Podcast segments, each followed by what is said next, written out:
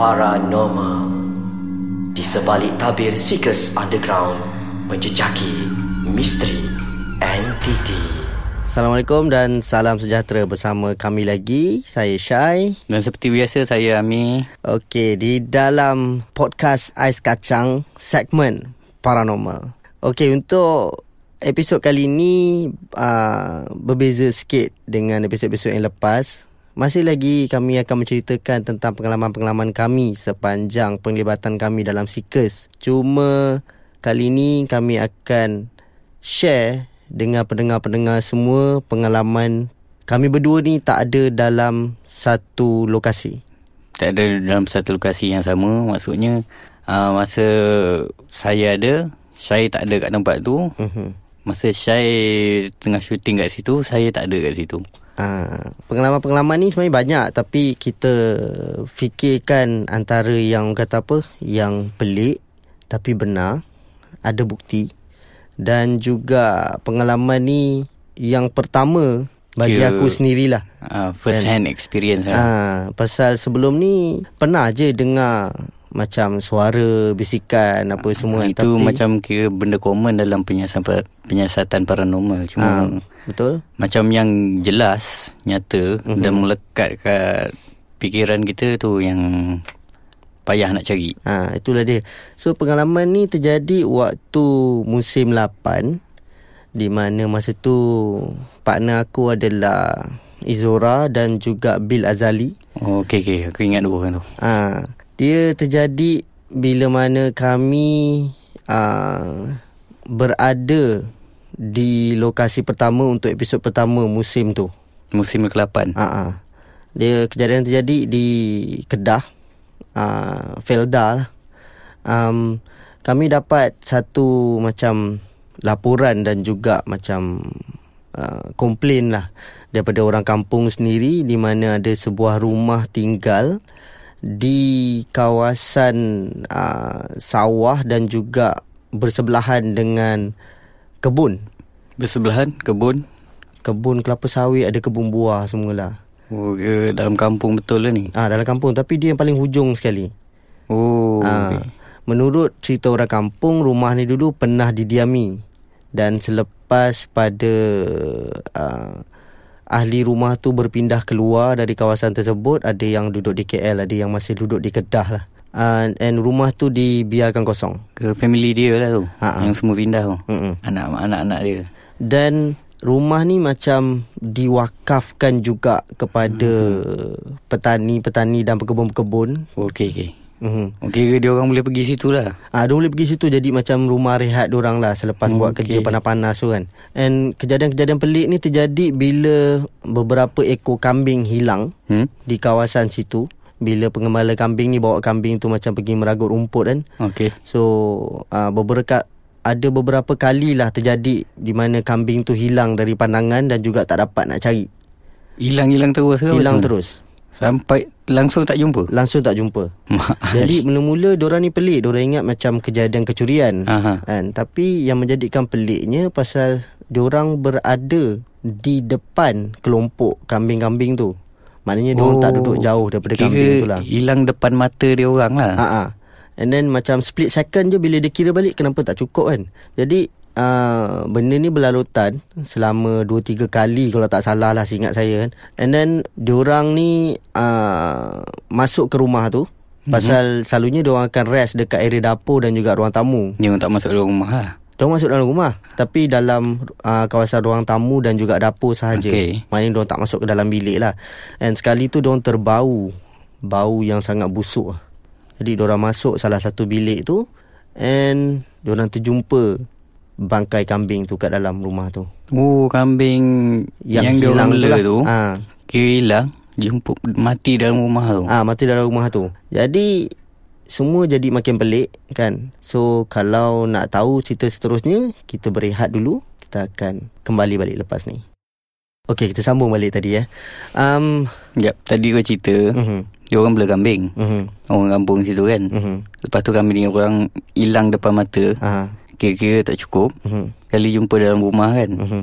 Orang yang bawa masuk tak ada Memang tak ada nampak Siapa-siapa bawa masuk kambing ke apa ke ambil curi masuk ke. Dia kejadian tu terjadi bila masa tak ada orang dalam rumah tu. Maknanya semua tengah buat kerja and ada satu mungkin ada satu grup je uh, penggembala kambing ni yang bagi kambing-kambing orang tu meragut dekat area rumah tu lah. Uh-huh. So tak ada orang dalam rumah. Jadi bila orang masuk ke dalam bilik tu selepas terbau bau bangkai yang sangat busuk ni, so diorang jumpa ada dua bangkai kambing uh-huh. kat dalam rumah tu, dalam bilik tu sendiri. Tapi dalam keadaan yang sangat pelik, di mana kambing tu baru je hilang dalam sehari dua. Mm-hmm. tapi bila orang masuk dalam bilik tu kambing tu dah tinggal tulang sahaja. Oh. And dia punya tulang semua masih lagi attach seperti dia macam mati dalam okay, orang kata apa bukan mati di lapah lah. Maknanya kambing tu mati macam tu saja mati. so, tinggal sepihan kulit sikit. Tak ada kesalapah pun tak ada jadi pelik lah. So bila kita orang dekat situ Kita orang, kita orang uh, cuba ambil aura siangnya. Dan bila malam tu Kita orang mulakan penyiasatan uh, Kita orang mula agak lewat jugalah Pasal uh, hujan renyai. Jadi kita nak arrange base pun Agak susah sikit Pasal apa jalan selalu sempit kan Satu pasal sika kan mm. Masa kita menyiasat mesti hujan kan Ah, itulah dia. Sentiasa tu satu benda yang macam sebenarnya kadang-kadang dia dia dia bagi dia bagi feel seram tu lebih sikit hmm. lah kan. Okey, lepas tu bila kita orang mulakan penyiasatan malam tu, kita orang bergabung dengan satu kumpulan paranormal dari Kedah iaitu Poseidon. Hmm. Uh, and then uh, dia orang yang bagi kita orang alokasi ni.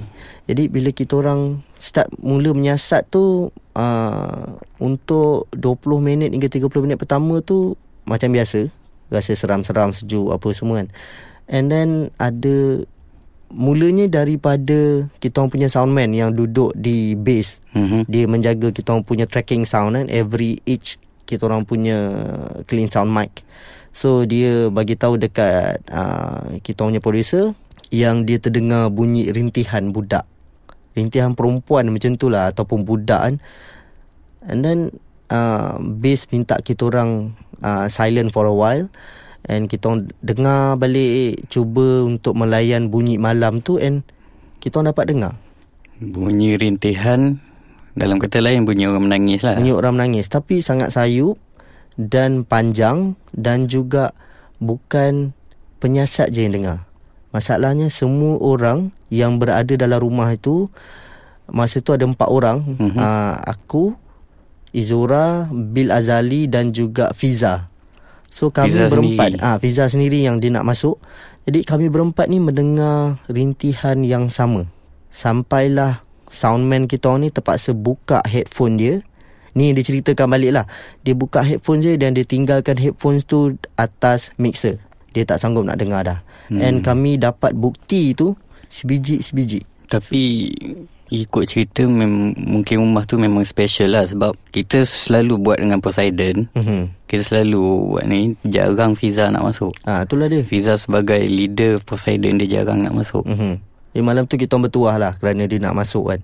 Jadi antara kejadian-kejadian pelik Selain daripada suara tu uh, Adalah Kami berempat Nampak dan perasan juga Satu bentuk entiti yang sama. Dia macam bola mm-hmm. berbulu mm-hmm. dan dia bergolek saja di kawasan rumah tu. Mm-hmm. Tapi benda-benda macam tu uh, memang dia bagi goosebump lah. Dia bagi goosebump, dia bagi gementar yang kata apa nauzubillah Tuhan saja yang tahu kita orang waktu tu pasal kita orang dia buat kita jadi gedebar. Ah and Ber- kejadian berdebar. tu berlaku di kawasan belakang rumah and uh-huh. di mana ada satu pokok rambutan and kat pokok rambutan tu ada buaian tali yang menggunakan kayu tu lah. Aha. Jadi itu yang buatkan kita orang rasa bertambah seram pasal kita orang ditempatkan kat situ seorang demi seorang.